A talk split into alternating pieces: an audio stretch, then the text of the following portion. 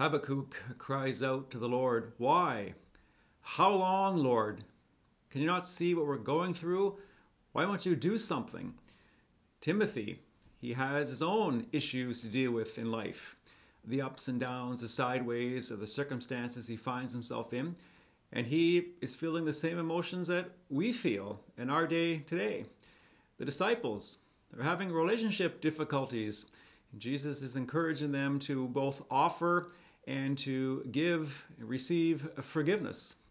Ups and downs, disappointments, setbacks, trials, disabilities, disappointments. Why? Why, Lord, is all this happening? And don't you see it, Lord Jesus? Do something. And he says, I have done something. I've given you an incredible gift, the gift of faith, and it only takes a spark.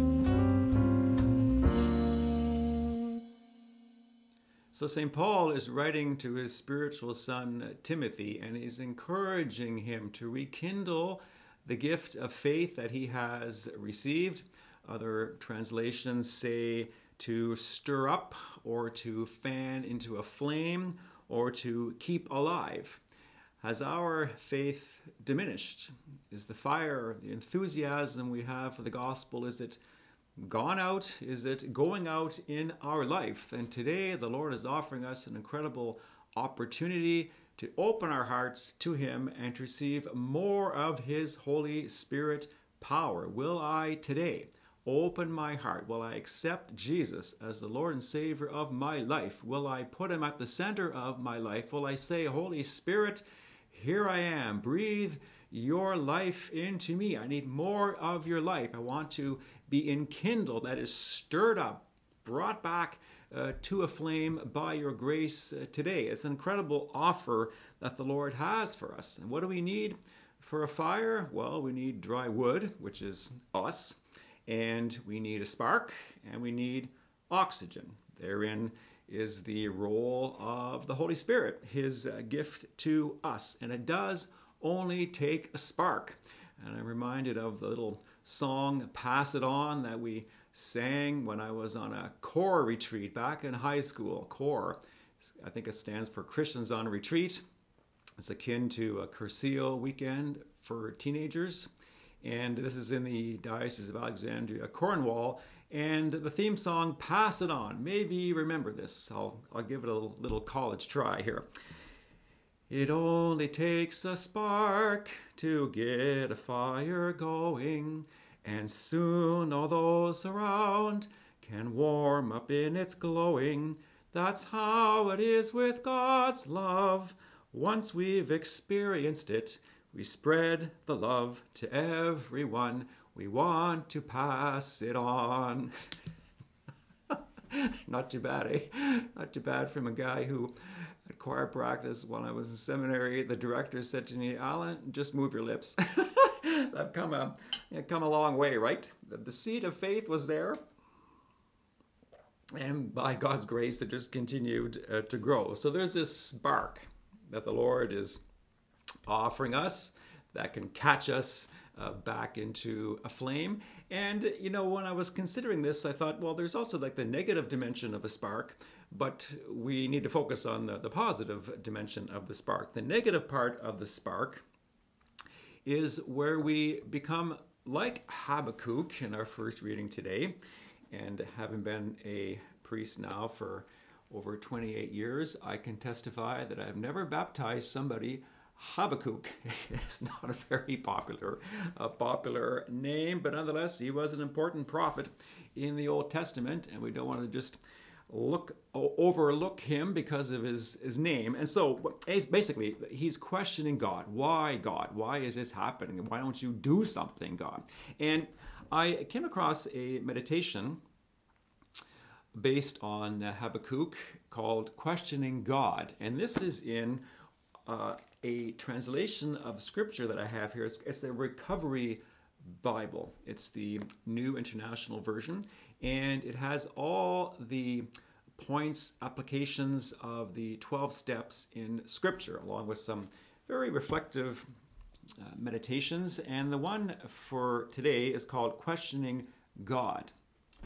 So Put it, put it in the context of Habakkuk and his questioning of God and how we can question God. Where were you, God? Where were you when I needed you? Didn't you see the violence, the abuse, the injustice? Didn't you care? There are times in life when we are full of questions about God. The pain of past, trauma can be intensified when we begin to struggle with these hard questions. It is important to acknowledge that these questions are not merely academic. No theoretical explanation of the problem of pain will soothe our raging, confused hearts. These are urgent, personal questions about God and about His involvement in our lives. We want to know that He sees and cares and intervenes. He and we need Him. We need His love. We need His help. It is important to know that we are not the first to ask these hard questions. There is clear biblical precedent for questioning God. People of faith have always struggled with issues such as these. We can take comfort and courage from knowing that God's prophets asked urgent questions similar to our own. So do not be ashamed or embarrassed or think, why, what's wrong with me if I'm questioning God? But question God. He's big enough, He can handle it. We come before Him. And there are all kinds of sparks flying around the world today, causing all kinds of different fires economic fires, political fires, social fires. And I, have said this in one of my previous episodes. I think that as a culture or as a world, a society, we're, we're, on, the, we're on the edge here. We're, we're going to tip one way or the other. The question is which way we're going to tip. We want to tip towards God. But I can sense so much fear and worry and anxiety and just this tension in our culture today and we want to if we are experiencing that and i'll be honest i find myself experiencing it i want to invite jesus into that don't be afraid to question god the prophets did it he can handle it but then we listen to his gentle voice and the responses that he has for us why lord Habakkuk asked that question Why, Lord? Why is there violence? Where, why are there wrongs? Why is there trouble? Why is there corruption in the world. And we let Jesus speak to him. We want to be ourselves reminded by the Lord's grace. I need coffee. Hold on for a second. Hold that thought. Okay, there we go. We remember that God is with us in all circumstances, at all times. The Lord promised us, I would never abandon you. It never never says anywhere in this book, "Come follow me, it's going to be easy." It does say in this book that I am with you always. I will never abandon you. I will not forget you. That the Lord is at work. He is sparking us to a deeper faith, which is the positive dimension of, of the gospel. In fact, all the scripture readings uh, for today, the positive dimension is that this spark of faith moves us to a deeper reliance upon the power of God. I am powerless. I do not have the power. God has the power. May you find him now, 12 step recovery says. May you find him now. Tap into the one who has all power. That one is God, and he allows himself to be found. So, the, the context of the second reading today Paul's second letter to Timothy, his spiritual son, is that it takes place just before Paul's execution. And he is writing this second letter now to Timothy to encourage him through turbulent times, reminding him and reminding us that in actual fact, turbulence is a good thing. Turbulence affords us the opportunity to grow in strength, in our faith, in our confidence in the Lord.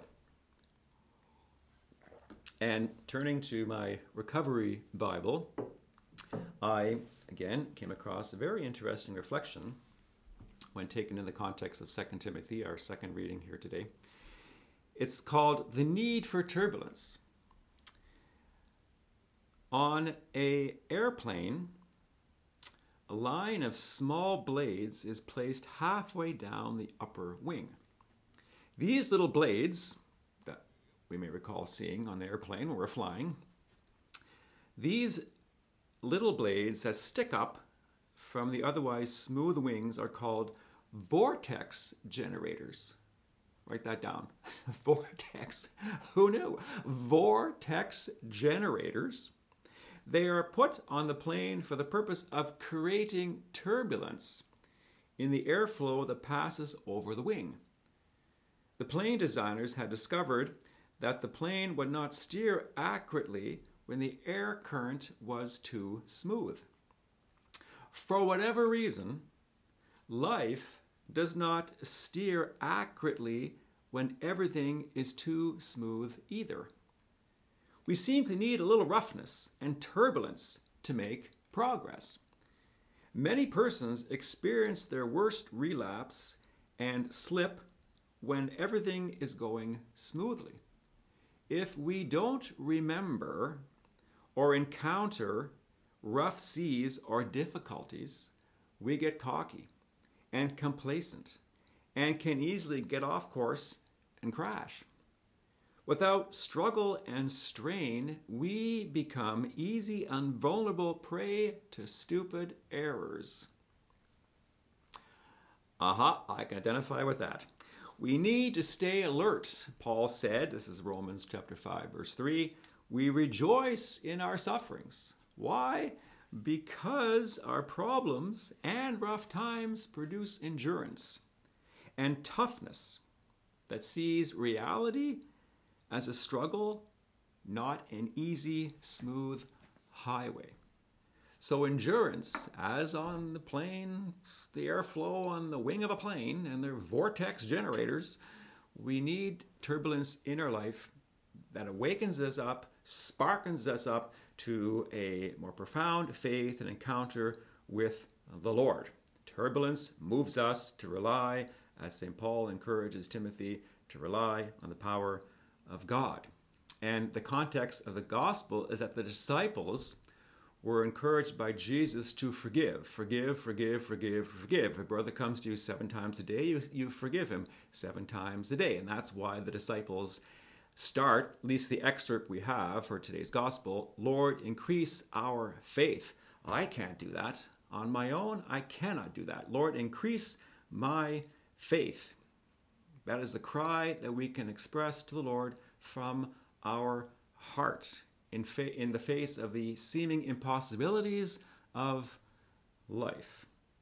Increase our faith. And the faith starts, as I sang so melodiously, as a spark.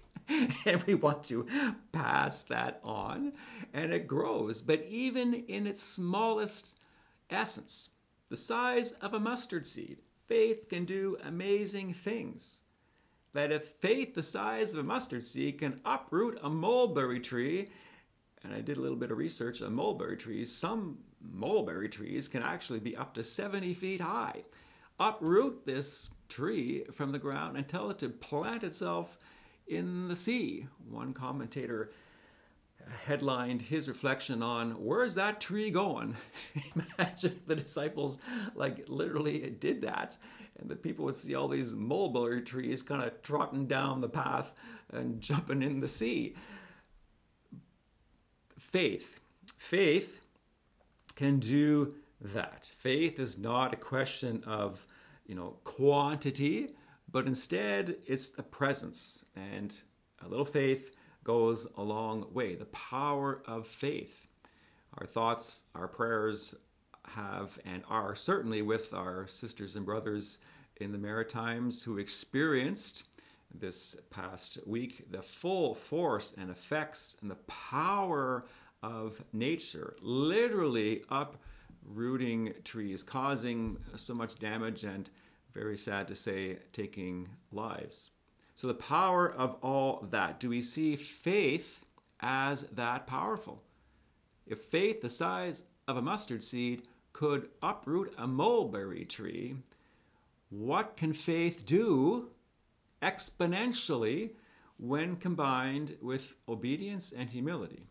And that's the, the intention of the latter half of today's gospel when Jesus is talking about this servant who only does what he is asked to do. On first read, it might seem like like Luke took a whole bunch of ideas and what are we going to do with these ideas? Let's all let's stick them all in chapter 17 there and just dump them in there and carry on.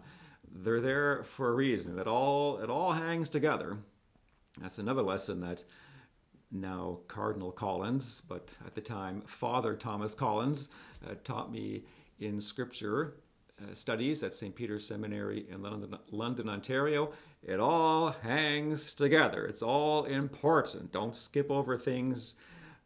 Study it, pray through it, consider it, and allow the Lord to enlighten us. So, faith combined with obedience and humility that is doing what we've been asked to do and nothing more, nothing else, nothing less, really expands the power of faith exponentially. Faith is the opposite of fear. Faith, F A I T H. Finally, admit I trust Him. I don't want to live in fear, F E A R. False evidence appears real. Or one of my favorite interpretations forget everything and run! Let's get out of here. No, I want to live my life in faith. And so today, as I said at the beginning, we have an incredible opportunity that the Lord offers us the gift of his power and grace in the Holy Spirit. Will I today, in response to this word, open the doors of my heart just even a little bit more to the power and grace and movement of the Holy Spirit. And instead of a mulberry tree being uprooted and planted in the sea, Jesus wants to root and plant uh, the power of his cross in our hearts today. And he waits for us to say, Yes, Lord. Yes, Lord Jesus, you just go ahead and do that. Lord Jesus, increase my faith. So let us pray. So, Lord Jesus, we do thank you for the gift of this day. Every day, Lord, is a gift from you. We thank you, Jesus, that even in the midst of the turbulence the ups, the downs, the sideways, the disappointments, the setbacks, relational difficulties, whatever is going on in our life today, Jesus, help us remember that you are there with us, in it, and through it, Jesus. You have promised, Lord, that you would never abandon us. Thank you, Jesus. And Lord Jesus, we come before you today. You know the circumstances of our life. We continue, Lord, to pray for that one person watching or listening to this podcast who has their own particular, singular difficulties, Lord. That you would, Lord Jesus, speak gently now to their heart and remind them of your love, of your mercy, of your providence, that you are carrying them, Lord, as you carry us through life. Pray, Lord, for anyone who is away from you, Lord who may have just come across this podcast, listening to it, watching it, just by your providence, Lord. Pray for anyone who has been directed to this podcast, Lord. Anyone here for the first time, Lord, that these words that you have inspired, Lord, would permeate their heart. Give us, Lord Jesus, give us the grace we need, Jesus, to say yes to you. Help us, Jesus. Help us to step out in faith and to surrender, Lord Jesus. Help us to let go and to hold on to you. We thank you, Lord, for the gift of your love and your mercy and your providence, Lord. That you would, Lord Jesus, speak into the areas of turbulence in our life. Again, reminding us, Lord, that they're not a sign that you have abandoned us, but they are a sign that you are working to strengthen us, Lord, because you're there again, Lord. You're in the turbulence with us. Thank you, uh, Jesus. We continue to pray, Lord Jesus, in thanksgiving for all the many good things that you are doing in our midst, Lord. Help us to keep our eyes fixed on you, uh, Jesus, and to bask in the gift of your love and your mercy. Mother Mary and Saint Joseph and our own patron saints, please pray for us today. Amen. And may Almighty God bless all of you today in the name of the Father and of the Son and of the Holy Spirit. Amen. God bless you. Enjoy the rest of your day. Stay caffeinated. Remember, when we're powerless, that's when we're strong. And victory is indeed gained through surrender. Don't forget to like, share, comment, and send me your ongoing prayer requests. I will certainly uh, pray for you. Please pray for me. And thank you for your ongoing temporal support, which allows me to continue this important ministry of reaching as many people as possible with the message of the salvation, grace, power, mercy, love of God. Amen. Alleluia. Take care. Bye bye.